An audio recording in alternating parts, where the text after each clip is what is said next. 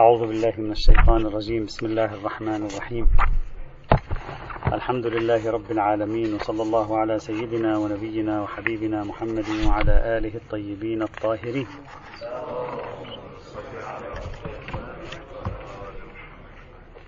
كنا نتكلم في المعيار الرابع والأخير من المعايير العامة في حلية آه، الطيور وحرمتها. تحدثنا عن معيار المخلبية ثم تحدثنا عن معيار التغذي على الجيف وفرائس الحيوانات ثم انتقلنا إلى معيار الصفيف والدفيف ثم وصلنا إلى معيار القانصة والحوصلة والصيصية. انتهينا من قلنا البحث في المعيار الأخير تارة نحلل الروايات بشكل تجزئي رواية رواية ننظر في وضعها سندا دلالة من حيث المجموع ثم بعد ذلك ننظر في مجموع الروايات.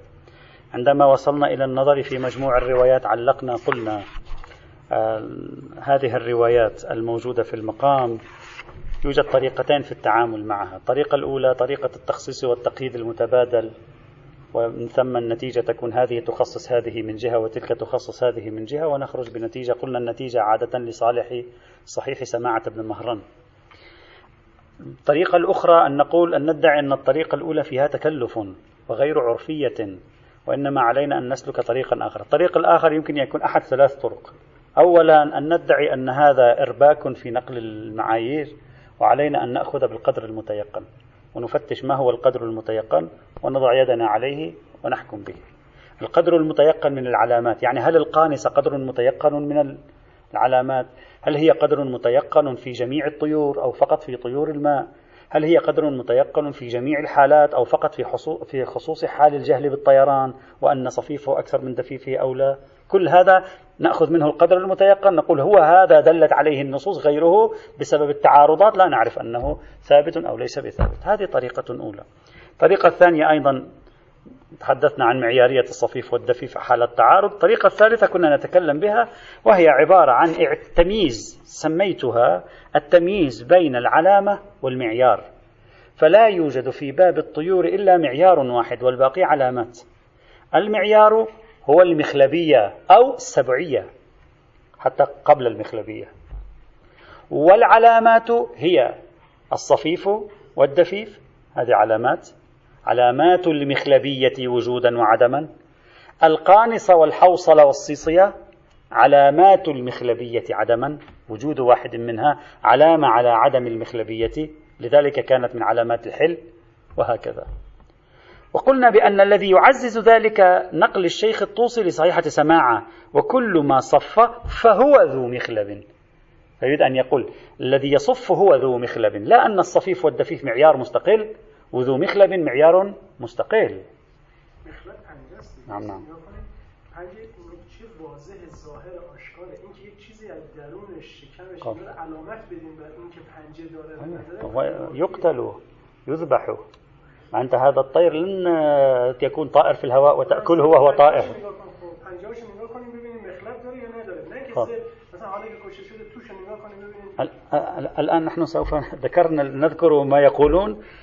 ما هو الدليل الممكن تصوره لرأي السيد الصدر؟ ثم سنناقش.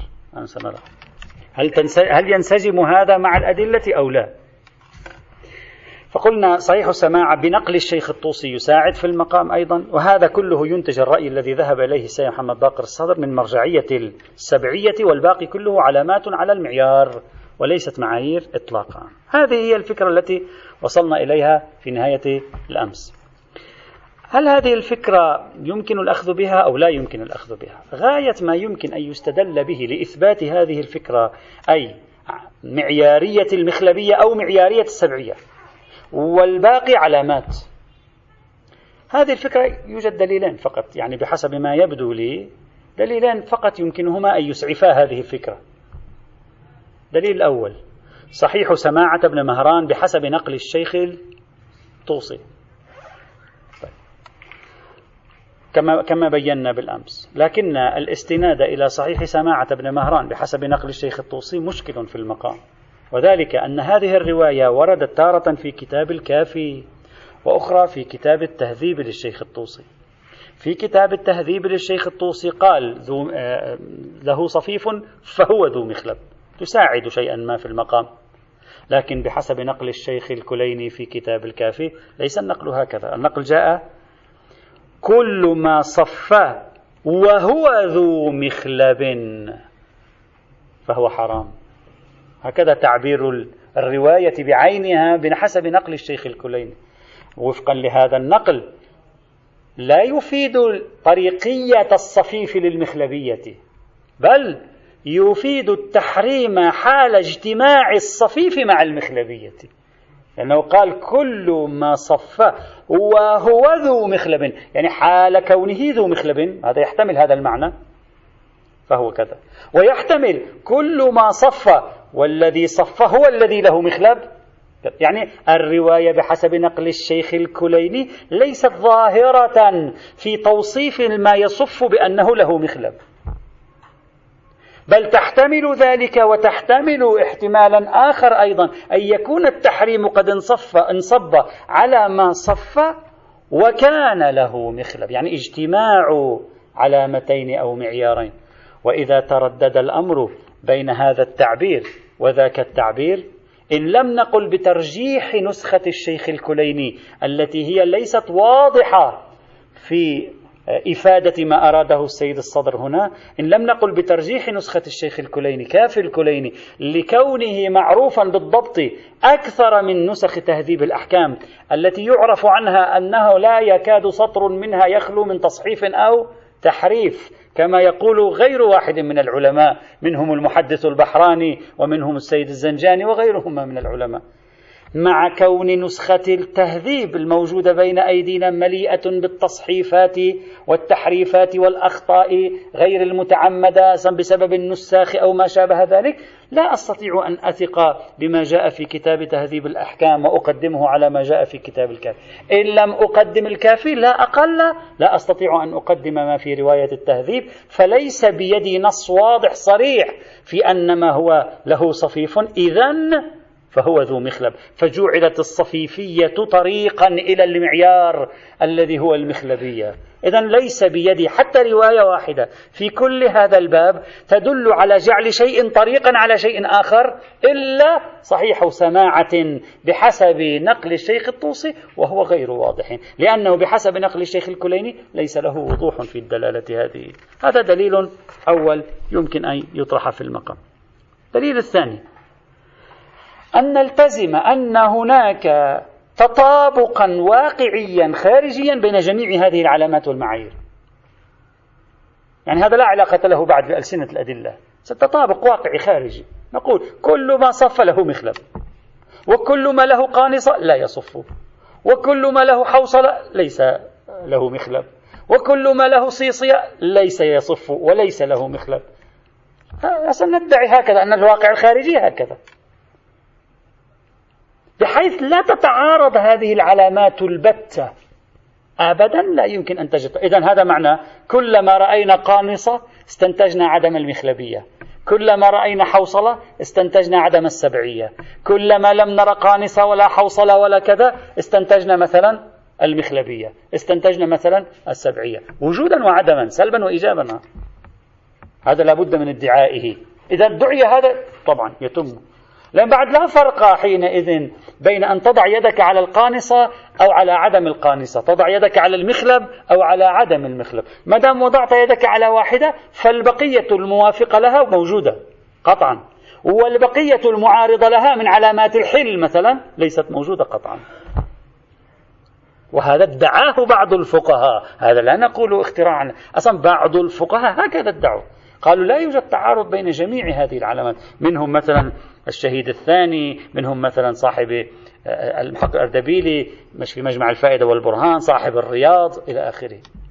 إذا ثبت هذا لا بأس لكن هذا لا نستطيع أن نثبته بالرواية. هذا يحتاج إلى علم الأحياء يثبت لنا هذه القضية.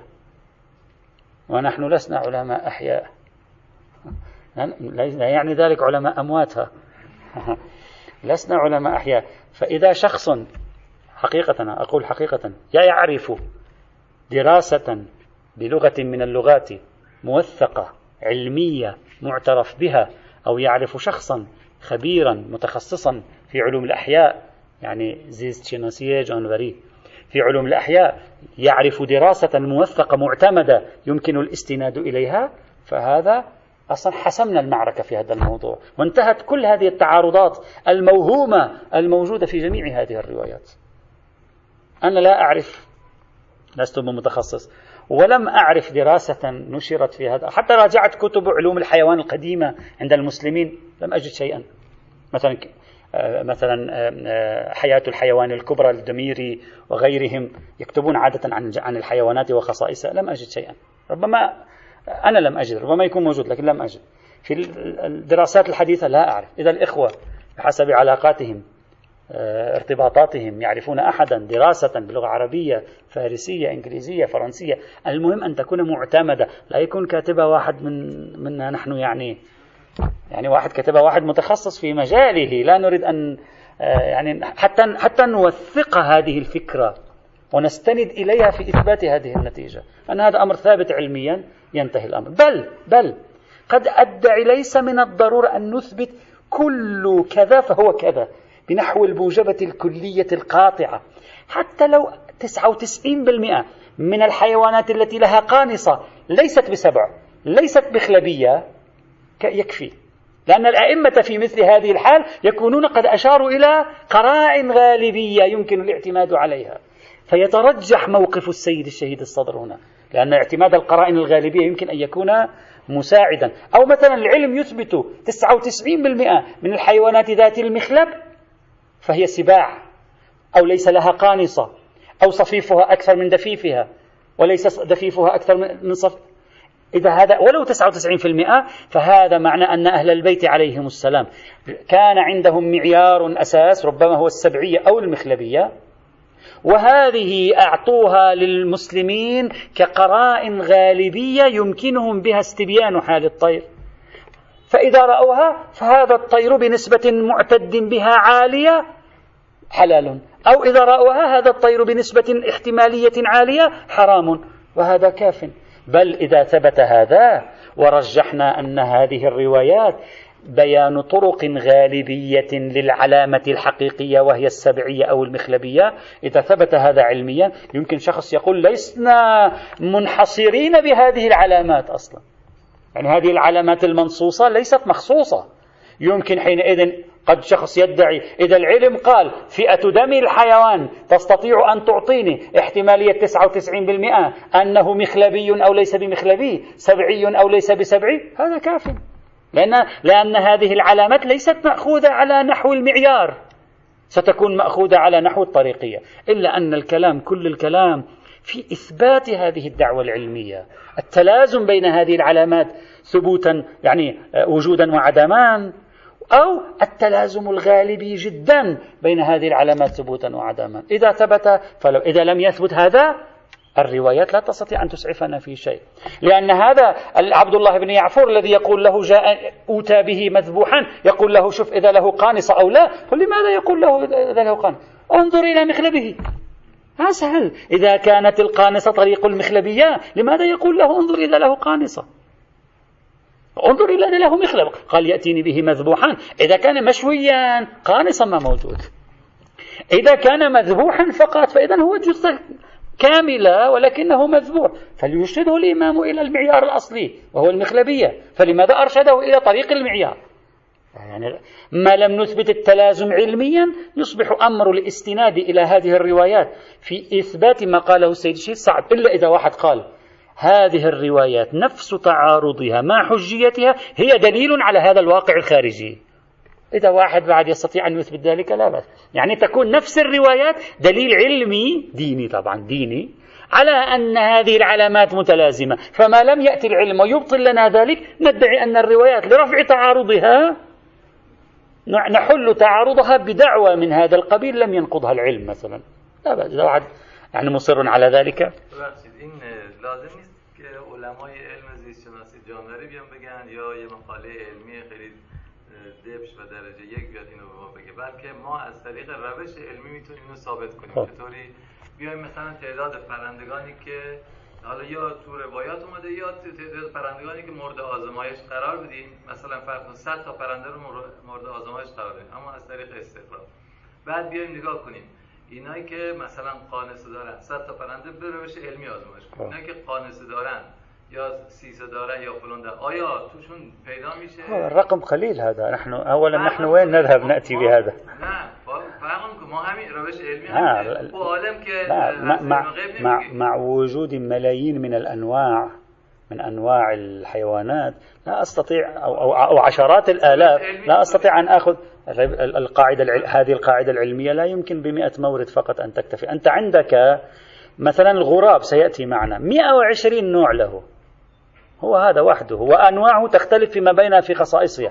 أنت أنت تتكلم عن علم التشريح. الآن هذا الذي نبحثه هو علم التشريح الحيواني. يعني أنت تشرح الحيوان وترى ما في داخله. علم تشريح الجهاز الهضمي عنده.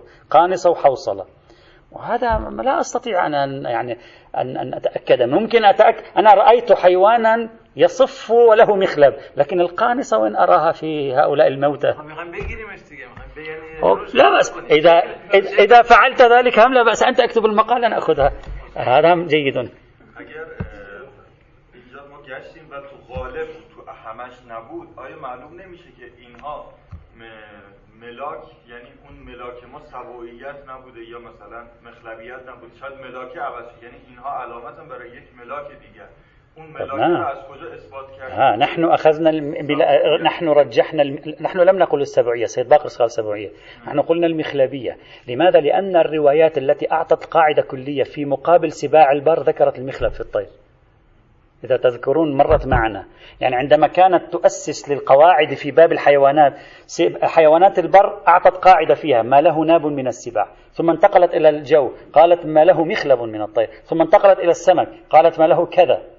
هذه الروايات اللي هي في تميز الأنواع الكبرى هي التي لها اللغة الكلية عادة. تلك يقول إذا رأيت له قانصة يعني يسأله عن حالة جزئية في الحيوان فنستطيع أن نقول أما السبوعية لم أدعيها السبوعية ادعيناها في حيوان البر اجتماع السبوعية مع النابية.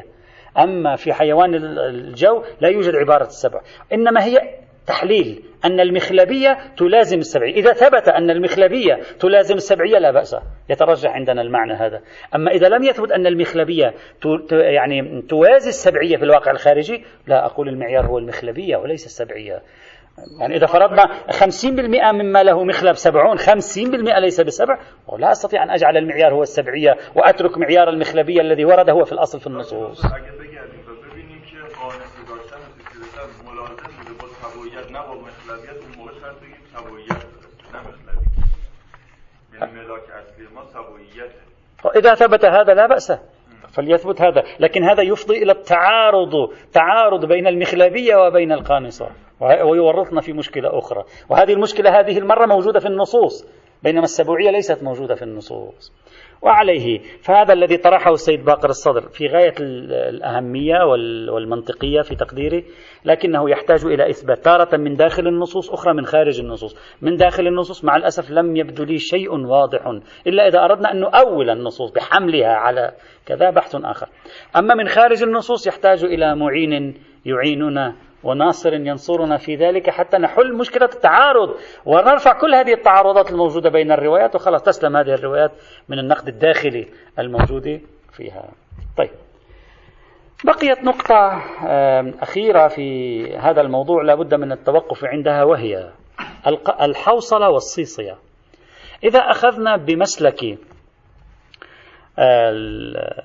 مسلك حجية خبر الثقة. الصيصية لم يثبت فضلا عن مسلك حجية الخبر الموثوق الصيصية أصلا لم يثبت أنها آه، معيار ولا علامة لأن الصيصية وردت في مرسل الشيخ الصدوق في خبر ابن بكير وفي خبر وصية النبي لعلي وجميعها ضعيف السند وهي قليلة العدد وجميع الروايات الأخرى تجاهلت صفة الصيصية أصلا. فلا على مسلك الوثوق يمكنك أن تجعل الصيصية معيارا أو علامة ولا على مسلك حجية خبر الثقة يمكنك أن تجعلها إلا على بعض المباني التي مثلا ترى حجية مراسيل الشيخ الصدوق. هذا بحث آخر. يعني مثل السيد الخوئي لا أعرف كيف ذكر الصيصية في كتبه. على مبانيه لا ينبغي أن تكون الصيصية مثلا معيارا أو علامة لأنه لم تثبت لا بخبر معتبر الإسناد عنده ولا بخبر مطمئن الصدور. مثلا. ربما يكون أحد هذه الأخبار هو مصححها سندا بمعيار لم نعرفه بحث آخر. أما الحوصلة الحوصلة وردت في صحيح سماعة بن مهران لكنها وردت علامة لطير البر فقط وليس لطير البحر. ووردت في خبر ابن بكير ووردت في حديث الأربعمائة ثلاث روايات فقط. فبينها رواية صحيحة الإسناد. فمن يقول بحجية خبر الثقة يعني الصحة الإسنادية كافية فعليه أن يضيف الحوصلة معيارا أو علامة في حلية الحيوان لكن فقط حيوان البار طير البار. أما طير البحر لم يرد رواية معتبرة في أن المعيار فيه هو الحوصلة وإنما الذي ورد فيه القانصة فقط. فقول فالقول بمعيارية الحوصلة في مطلق الحيوان أعم من أن يكون بحريا أو بريا لا دليل عليه من الروايات. إلا إذا شخص أثبت أن ما من حيوان له حوصلة إلا له قانصة. والعكس صحيح مثلا. هذا بحث آخر. أما على مسلك حجية الخبر الموثوق بصدوره. نحن عندنا فقط رواية صحيحة وروايتين ضعيفات وحتى الدلالة في بعضها ضعيفة مثل حديث الأربعمائة كما قلنا. إذا قال الإنسان بمسلك حجية الخبر الموثوق المطمئن بصدور الأمر هنا في الحوصلة مشكل. لماذا؟ لأن الغريب أن جميع روايات الباب رغم وجود مناسبة لم تذكر الحوصلة. أهملتها إهمالا تاما حتى في طير البر. فضلا عن طير البحر أهملتها إهمالا تاما. تجاهل كل الروايات في الباب لهذه لهذا المعيار. واقتصار هذا المعيار على رواية صحيحة مع اثنتين ضعيفتين. واحدة منها أصلا ليست بدالة كما قلنا سابقا. هذا من الصعب تحصيل الوثوق الاطمئناني الصدوري فيه في مثل هذه الحال. يعني مثلا لاحظوا لاحظوا. خبر ابن بكير آه الثاني. صحيح عبد الله بن سنان خبر زرارة خبر مسعد بن صدقة خبر عبد الله بن سنان الثاني اللي هو صحيح خبر سلمة بياع الجواري خبر دعائم الإسلام خبر الفقه الرضوي كلها أخبار الإمام فيها في مقام البيان ويسأل عن المعيار وينظر فيها أيضا إلى طير البر ومع ذلك لم يشر إلى الحوصلة إطلاقا. بينما صحيحة سماعة لم تجعل معيارا في طير البر إلا الحوصلة. أصلا لم تذكر القانصة وهذا يربك عملية تحصيل الوثوق الاطمئناني في كون الحوصلة معيارا في طير البر. أما في طير البحر الحوصلة حتما ليست بمعيار. إذ لم يرد رواية معتبرة الإسناد فضلا عن تكون موثوق بصدورها لجعل الحوصلة معيارا في طير البحر وإنما القانصة هناك هو المعيار. وعليه إذا أخذنا بمسلك حجية خبر الثقة فالصيصية يفترض على كثير من المباني الرجالية والحديثية أن لا تكون معيارا ولا علامة في شيء خلافا لتداولها في كتب كثير من العلماء. وغالب الظن أن تداولها راجع إلى شهرتها وجبر الضعف السندي بالشهرة. وأما إذا ذهبنا إلى الحوصلة فإن سلكنا مسلك حجية خبر الثقة فهي معيار فقط في حيوان البر لا في غيره لا دليل على غيره. وأما إذا سلكنا مسلك حجية الخبر الاطمئناني المطمئن بصدوره فالاطمئنان بالصدور بهذا العدد القليل جدا من الروايات وبعضه ليس بذلك صعب خاصة وأن أغلب روايات الباب ومنها الصحيح سندا تجاهلت تجاهلا تاما معيارية الحوصل ووضعت في طير البر مكان الحوصلة قانصة وهذا غريب. وعليه. فمن الصعب حينئذ إثبات أن الحوصلة أو الصيصية معيار في فالمعيار حينئذ المخلبية يليها الصفيف في الحرمة أما يليها الصفيف ويليها عدم وجود القانصة في الحيوان. والقدر المتيقن منه كما قلنا سابقا في حيوان البحر لا في حيوان البر هذه آه، نتيجة الكلام فيما يتعلق بهذه العلامات العامة الأربعة. سأختصر النتائج التي توصلنا إليها. أولا المخلبية معيار ثابت. ثانيا التغذي على فرائس الحيوانات أو الجيف ليس بمعيار خلافا لما قاله بعض فقهاء أهل السنة. ثالثا الصفيف والدفيف معيار. رابعا القانصة معيار في طير الماء حال الجهل بنوعية طيرانه لأن هذا هو القدر المتيقن. آه، في الباب. أما الحوصلة والصيصية فلم يثبت منها شيء في هذا الإطار. خامسا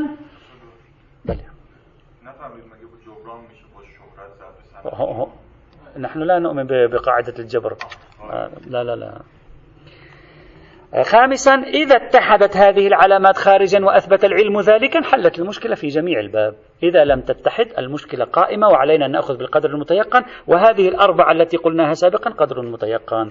المخلبية الصفيف والدفيف والقانص في طير الماء حال الجهل بطبيعة طيرانه. غير ذلك لا يوجد شيء من العلامات والعلم عند الله تبارك وتعالى. فنرجع إذا شككنا في الحل والحرمة نرجع إلى العام الفوقاني وهو قاعدة الحل حينئذ.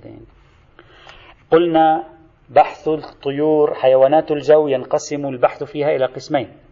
المعايير العامة وهي أربعة انتهينا منها. العناوين الخاصة. الآن سنبدأ ببحث الطيور التي ورد فيها كلام بعنوانه الخاص. وعمدتها تقريبا 12 اللي فيها كلام في الحلية والحرمة. عمدتها تقريبا 12 طيرا. بعضها مختصر بعضها في شوية كلام. فسنبدأ بعرضها بهذه الطريقة. أول حيوان الطاووس. صرح الكثير من العلماء بحرمة أكل الطاووس. وذهب إليه أيضا بعض الشافعية. قالوا أن الطاووس حرام. السيد الصدر والسيد السستاني كما قلنا سابقا إذا تذكرون قالوا لم يدل دليل على حرمة الطاووس. السيد محمد حسين فضل الله في رسالته العملية لم يذكر الطاووس في المحرمات لم يأتي على ذكره. وفي بحثه الفقهي قال المسألة محل تأمل لكن في الرسالة العملية لم يقل هو حلال أو حرام. سائر العلماء في, في الأطار الشيعي يبدو عليهم القول بحرمة الطاووس. الحنابلة والحنفية حلية الطاووس. إذا الحنابلة والحنفية حلية الطاووس. الشافعية بعض يقول بالحلية بعض بالحرمة. الإمامية جمهورهم على الحرمة. وأخرج عن هذا الجمهور قلة قليلة مثل السيد الصدر السيد السيستاني. وفيما يبدو السيد محمد حسين فضل الله. إذا ابتعدنا عن دعوى الإجماع والتسالم كل واضحة المدركية وابتعدنا عن قاعدة الاستخباث التي ناقشناها سابقا وجعلوها هنا دليلا نأتي الآن إلى الأدلة الأساسية في تحريم الطاووس بعنوانه. والأدلة الأساسية على تحريم الطاووس بعنوانه روايتين فقط. ترجع إلى رواية واحدة. يعني كل هذا الاتفاق مرجعه إلى روايتين ترجع إلى رواية واحدة. وهما خبرا سليمان الجعفري عن أبي الحسن عليه السلام قال الطاووس لا يحل أكله ولا بيضه. وفي رواية أخرى لسليمان الجعفري بنفسه قال الطاؤوس مسخ. كان رجلا جميلا فكابر امرأة رجل مؤمن تحبه فوقع بها ثم راسلته بعد فمسخهما الله طاووسين أنثى وذكر. فلا تأكل لحمه وفي نسخة فلا يؤك ولا يؤكل لحمه ولا بيضه. أغلب الظن إن لم أكن متيقنا والعلم عند الله أن الرواية الأولى هي ذيل الرواية الثانية ليست روايتين أصلا. والدليل على ذلك والدليل على ذلك وحدة السندين نفس السند. وحدة السائل والمسؤول الإمام. وحدة الموضوع والتطابق في المعنى أيضا بحسب النتيجة. فالأغلب الأرجح أنها رواية واحدة لسليمان الجعفري عن إمام واحد روى هذه الرواية في ذيلها نفس الرواية الأولى. فنحن أمام رواية واحدة على الأرجح والجزم بوجود رواية ثانية صعب هذه الرواية من حيث الإسناد ضعيفة. هذه مشكلة أيضا. من حيث الإسناد ضعيفة. وذلك أن في سندها بكر بن صالح بكر بن صالح هو بكر بن صالح. الرازي الضبي أو الضبي. وهذا الرجل ضعفه النجاشي وضعفه أيضا ابن الغضائر في الكتاب المنسوب إليه. وذكره الشيخ الطوسي في غير موضع من كتبه الرجالية وغيرها ولم يشر فيه لا إلى تضعيف ولا إلى توثيق. وبالبحث في مروياته السبيل العمدة لإثبات وثاقته ورود اسمه في أسانيد تفسير علي بن إبراهيم القمي. وقد بحثنا بالتفصيل في أسانيد علي بن إبراهيم القمي في كتاب منطق النقد السندي وقلنا بأنه لو ثبت أن هذا الكتاب له فلا دليل على الأخذ بالمقدمة الكتاب وإثبات التوثيق لكل من ورد اسمه في هذا الكتاب طيب. لا. أصلا نحن ذكرنا في محل لا من قال أنهم وثقوه أخذوا بالرواية؟ لا, لا الآن نحن قلنا سابقا مرارا تكرارا معايير العلماء المتقدمين لا, تخ... لا ليست مثل معاييرنا نحن. معايير العلماء المتقدمين ينظرون في مضمون الرواية تناسب الرواية أخذ عالم عالمين بهذه الرواية حصول عدم منافاتها للقرآن الكريم مثلا قد يجدون ذلك. في... فيأخذون بها. هذا كان طبيعي عندهم. هذا كان طبيعي. منهجهم ليس التصحيح السندي. المتقدمين منهجهم ليس التصحيح السندي. منهجهم أن لا يجدوا في الرواية عيبا ولا يلاحظوا فيها حزازة ويراها منسجمة مع طبق القواعد فيقولون هذه يؤخذ بها حينئذ. لا بأس. وإلا تفسير علي بن إبراهيم أصلا فكرته لم تكن موجودة قبل عصر الإخباريين. أصلا لا يوجد أحد يقول كل من ذكره علي بن إبراهيم فهو ثقة. أصلا هذه الفكرة لا وجود لها. بل هذه الفكرة تعززت منذ زمن المحدث النوري أيضا رحمه الله. والسيد الخوئي هو الذي جعلها يعني معيارا أساسيا في علم الرجال. وإلا لا تجد لها عينا ولا أثرا في علم الرجال. على أي فإذا الرواية من حيث يعني الإسناد ليست واضحة في صحتها الإسنادية. طيب. أما من حيث الدلالة فالدلالة تامة واضحة. غير أن الضعف السندي في هذه الرواية مع قلة عدد الروايات جدا وقد قلنا ليست سوى رواية واحدة ضعيفة الإسناد من الصعب حينئذ أن نأخذ بها على مسلك حجية خبر الثقة فضلا عن مسلك حجية الخبر الموثوق الاطمئناني ولعله لهذا الذي قلناه لم يفتي السيد الشهيد الصدر ولم يفتي السيد السيستاني بحرمة الطاووس إذ لا يوجد دليل على حرمة الطاووس في مثل هذه الحال. فنرجع في الطاووس إلى المعايير العامة. إذا كان المخلبية وهذه المعايير التي ذكرناها قبل قليل. وأما إقحام الطاووس في المسوخ فليس عليه دليل إلا هذه الرواية أيضا. وليس هناك دليل. فلا آه، تحريم الطاووس بملاك المسوخية صحيح ولا تحريمه بعنوانه صحيح.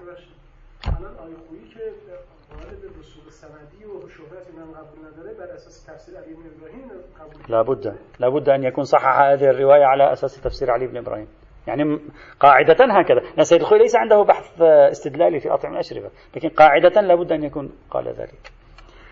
والنتيجة عدم ثبوت حرمة الطاووس بعنوانه. ما فيها غير هذه الرواية. والسنة ليس عندهم رواية يرجعونه إلى الكليات خبائث وإلى آخره. هذا الحيوان الأول. الحيوان الثاني. الزنبور بضم الزاء. الزنبور. هو لا ولكنه طائر بحثوه في الطيور أيضا. هذه كلها من ملحقاتها ملحقات البحث عندهم في الحيوان الجو فلا بد أن نذكرها. الزنبور ويعبر عنه أيضا بالدبر في اللغة العربية. ويعبر عنه أيضا بالدبور. أيضا في اللغة العربية. في بلاد الشام يستخدم كلمة الدبور أكثر من كلمة الزنبور. هنا في الفارسية يستخدم كلمة الزنبور زنبور عسل. لكن هذا ليس زنبور العسل. الآن سنرى. الزنبور قد أحيانا تطلق الكلمة كما ذكر الدميري تطلق على النحل لكن الزنبور شيء والنحل شيء آخر. لا يختلطن الأمر علينا. النحل حيوان والزنبور حيوان آخر. لا ينتج العسل لسعته شديدة جدا معروف بشدة لسعته وأشكاله أيضا مختلفة. يعني شكله عن عن النحل هم أيضا مختلف. فلا تظن أننا نبحث هنا عن النحل. النحل شيء والزنبور شيء آخر. غير واحد من الفقهاء قالوا الزنبور حرام. بل حتى صاحب الرياض ادعى نفي الخلاف فيه قال لا خلاف فيه أصلا. الآن نأتي إلى الدليل. ما الدليل على حرمته؟ الدليل على حرمته ما يلي. أولا قالوا هو من الخبائث. وبعضهم قال له سم يعني هو قال يعني مضر سام. وبعضهم قال من الحشرات. فثلاث معايير ذكروا. يعني هذا تحريم للزنبور لا بعنوانه باندراجه ضمن قاعدة. إما قاعدة الحشرات أو قاعدة الاستخباث أو قاعدة الضرر. قاعدة الحشرات وقاعدة الاستخباث ناقشنا فيها سابقا بالتفصيل. لا توجد قاعدة ثابتة واضحة في ذلك. فلا دليل على تحريمه بهاتين القاعدتين. قاعدة أنه سام لا بد من إثباتها علميا. بمقدار ما بحثت لم أرى أحدا كتب أن يعني هذا الحيوان إذا أكل فهو أصلا بطبعه سام للإنسان. إذا ثبت لا بأس يكون حراما بملاك الضرر. أما إذا لم يثبت أنه سام لا يكون هناك دليل على التحريم. فهذه دعوة لم نرى تثبتا فيها من الناحية العلمية في هذا المجال. أيضا ممكن. إذا كان ذلك السم إذا أكلناه نتسمم. إذا أكلناه. لا حتى هذا السم الذي يأتي, يأتي في إذا هو مثلا سرب سمه في شيء ما وهذا إذا وضع سمه في مثلا شرايين الإنسان في أوردة الإنسان من جلد. أما إذا إذا واحد أكله أصلا شواه وأكله. ثم غير معلوم أنه بعد له تلك الخاصية. هذا يحتاج كله إلى إثبات علمي. فضلا عن أن هذا المقدار السم يمكن حذفه وأكل الباقي. يعني مثل هذا الاستدلال لا يبدو لي واضحا. الدليل الثاني وهو العمدة هنا في المقام خبر محمد بن الحسن الأشعري. الذي تقدم معنا بعينه في روايات المسوخ. عن الإمام الرضا عليه السلام قال والزنبور كانت لأن الزنبور تؤنث.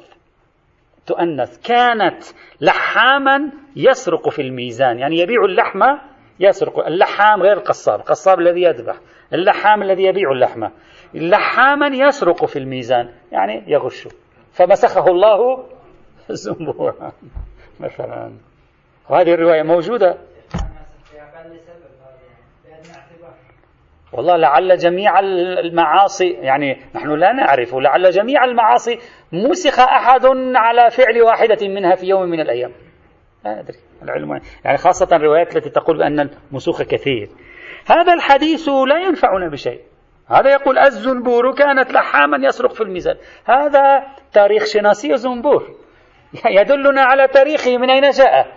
أما لا يدل على الحرمة إلا أن وضع هذه الرواية كصغرى ووضع صحيح سماعة الذي قال وحرم الله ورسوله المسوخ جميعا ككبرى ينتج حرمة الزنبور. فإذا هذه الرواية لا تعطي حرمة الزنبور بعنوانه وإنما تجعله صغرى في كبرى حرمة المسوخ فيندرج في, في المسوخ فيكون حراما حينئذ. هذه الرواية الوحيدة بضمها إلى صحيح سماعة يمكن أن تثبت شيئا. إلا أن هذه الرواية ضعيفة الإسناد أيضا مع الأسف ووحيدة فريدة في بابها.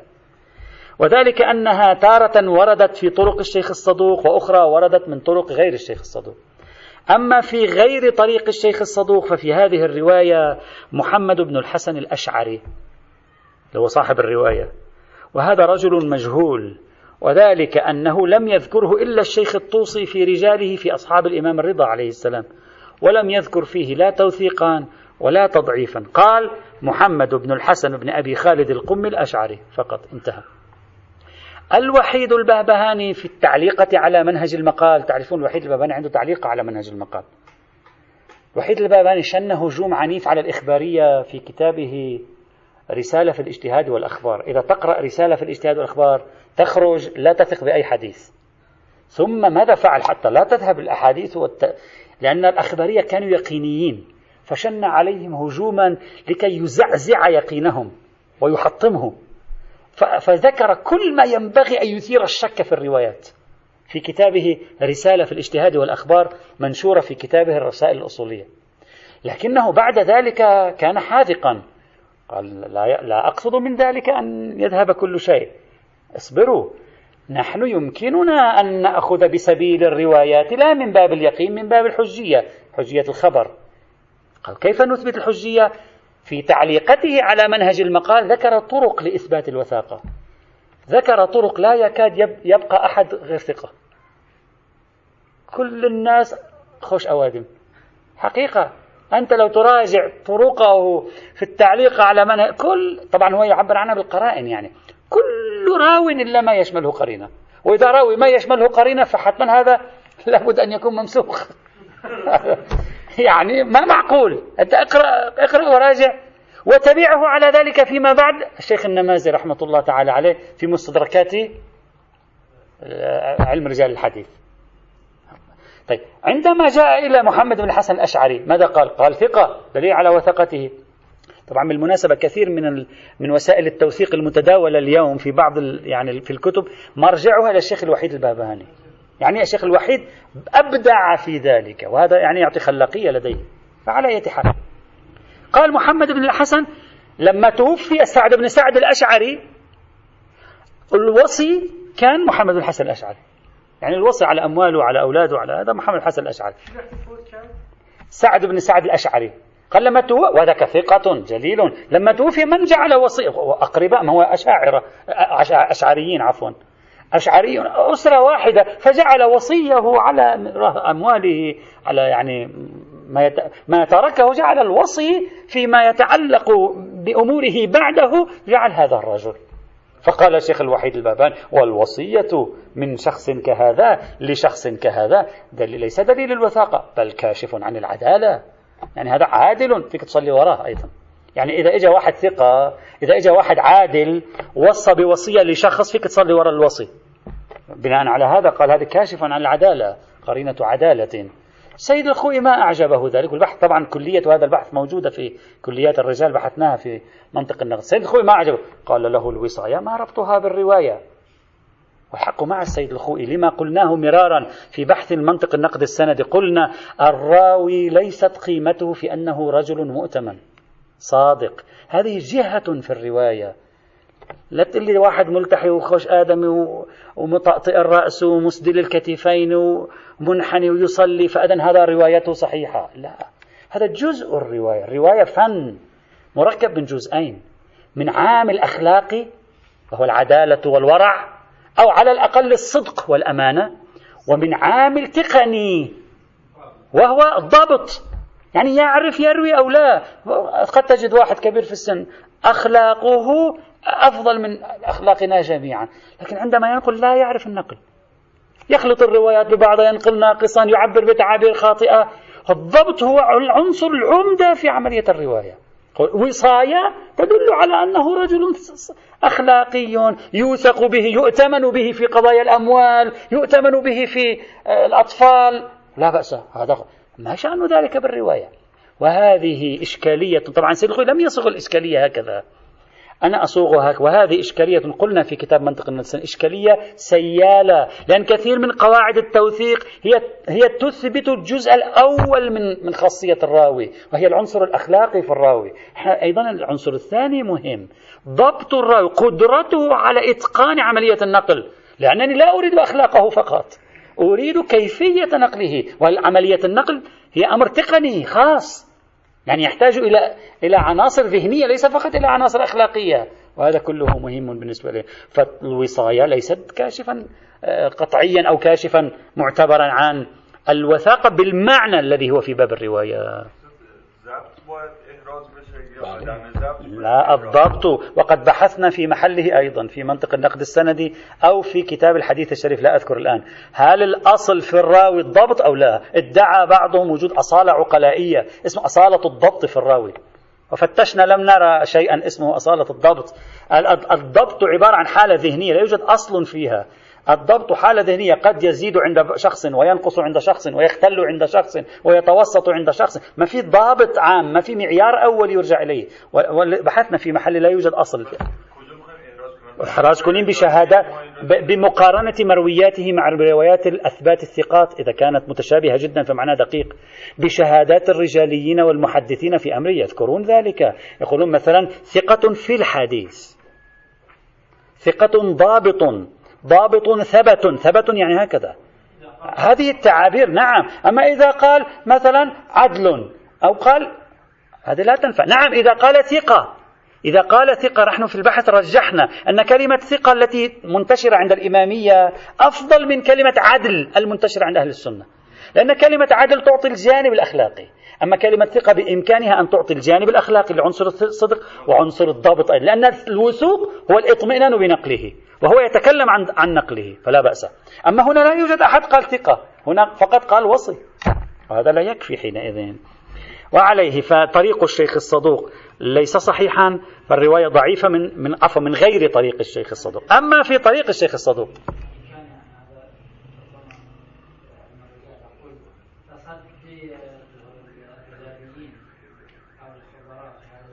بله بوصف شخص بأنه عادل خب. مع أنهم المفروض مرتكز عندهم أنهم هذان هذان مهمين مهمان في أو نعم. نعم. لما يقول عادل المفروض نعم. يعني هم ملاحظ أيضا جانب نعم. أما الشيعة فلا يقولون عدل.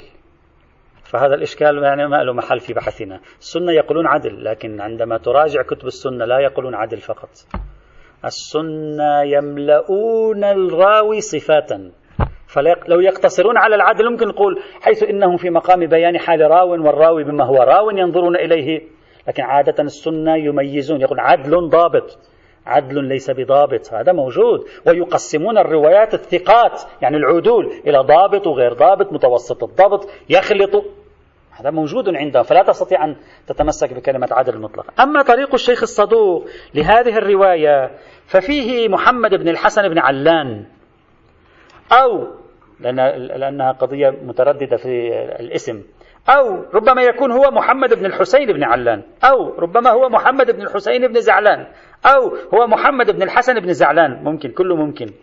أو محمد بن الحسن بن علوان. كلهم مجاهيل ولا يوجد واحد فيهم تم التعرض له بشيء ولا نعرف عنهم شيئا. فالرواية من حيث الإسناد ضعيفة على مسلك حجية خبر الثقة فضلا عن مسلك حجية الخبر الموثوق رواية وحيدة في بابها يصعب بها إثبات حرمة آه، الزنبور بعنوانه. ولا دليل على اندراج الزنبور في عنوان تحريمي لأنه لم يثبت أنه من المسوخ. ها هي الرواية الوحيدة.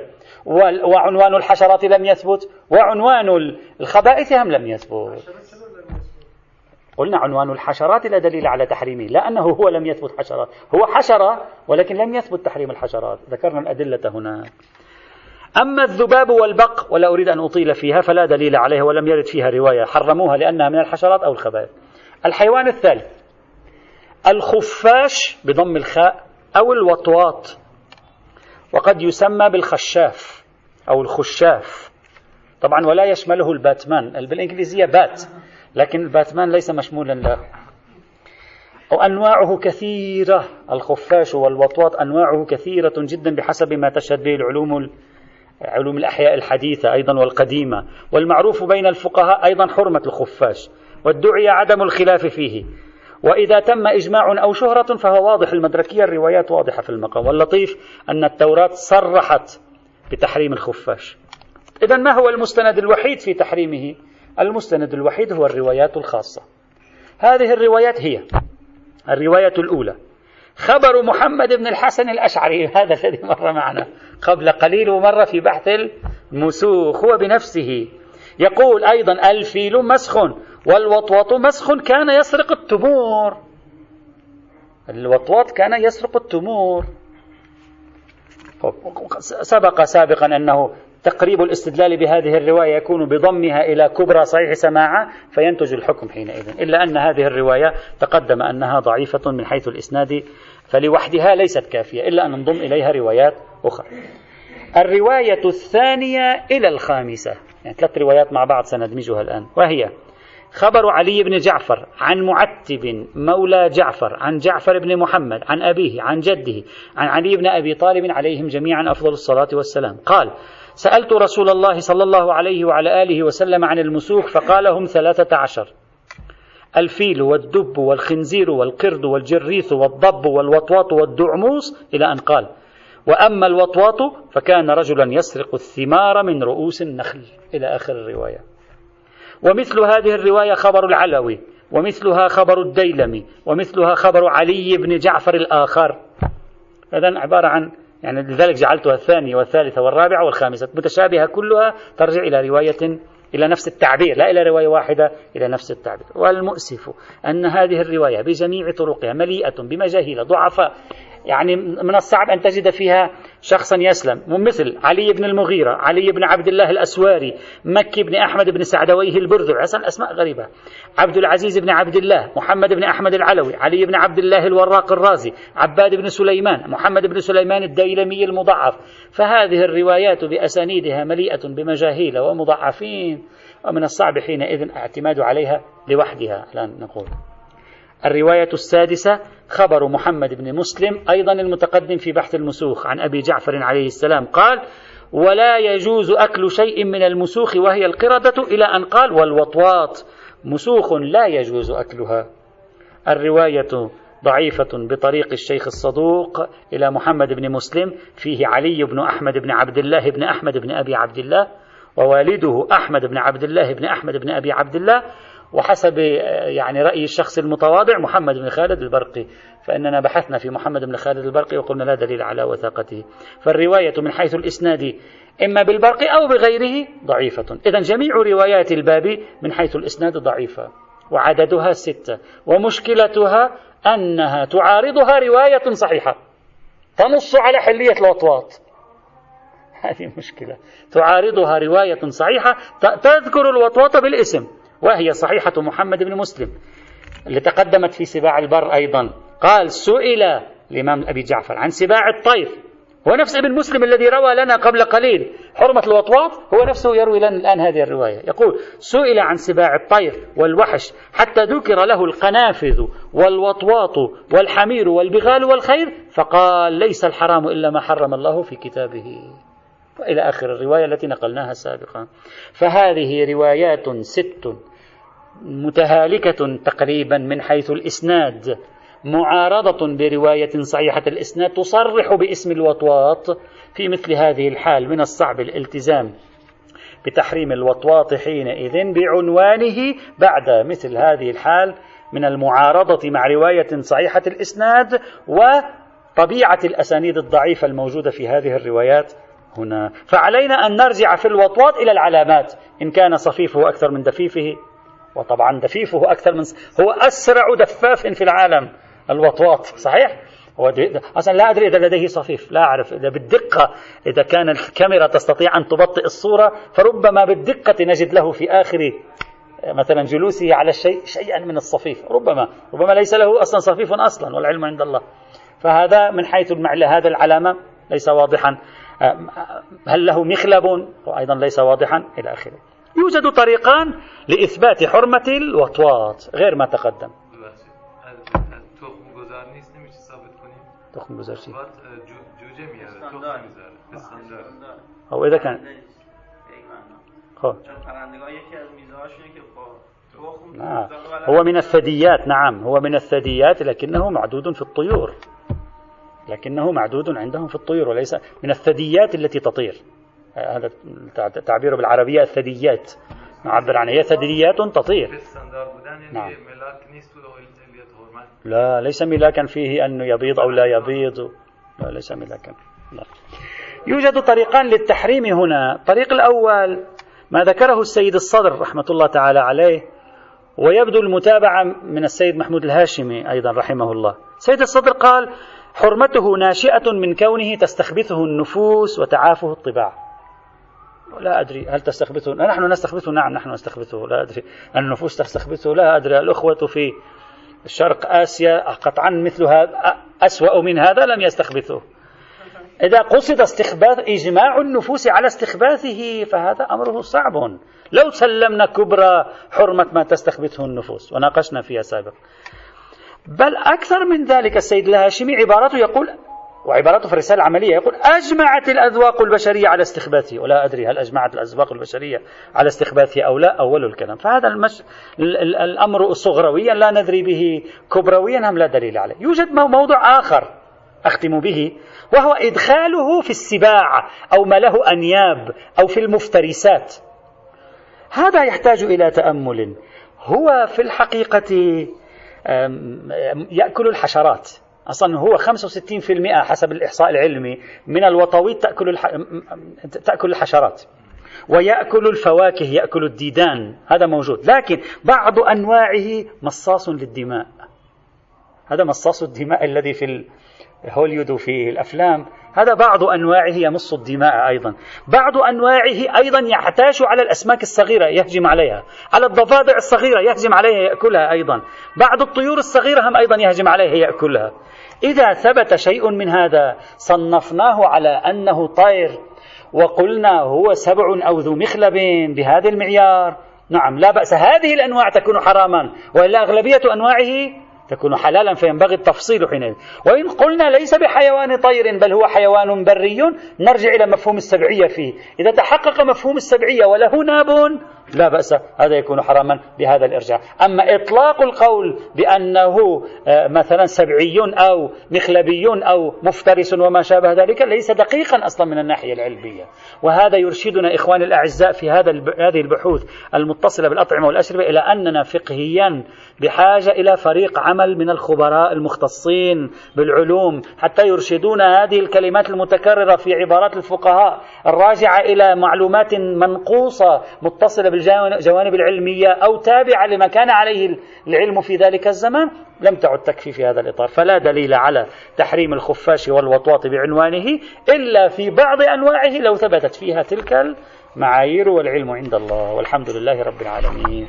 إخواني الأعزاء إخواني الأعزاء الإخوة الذين لم يسجلوا أرقام التليفونات. آه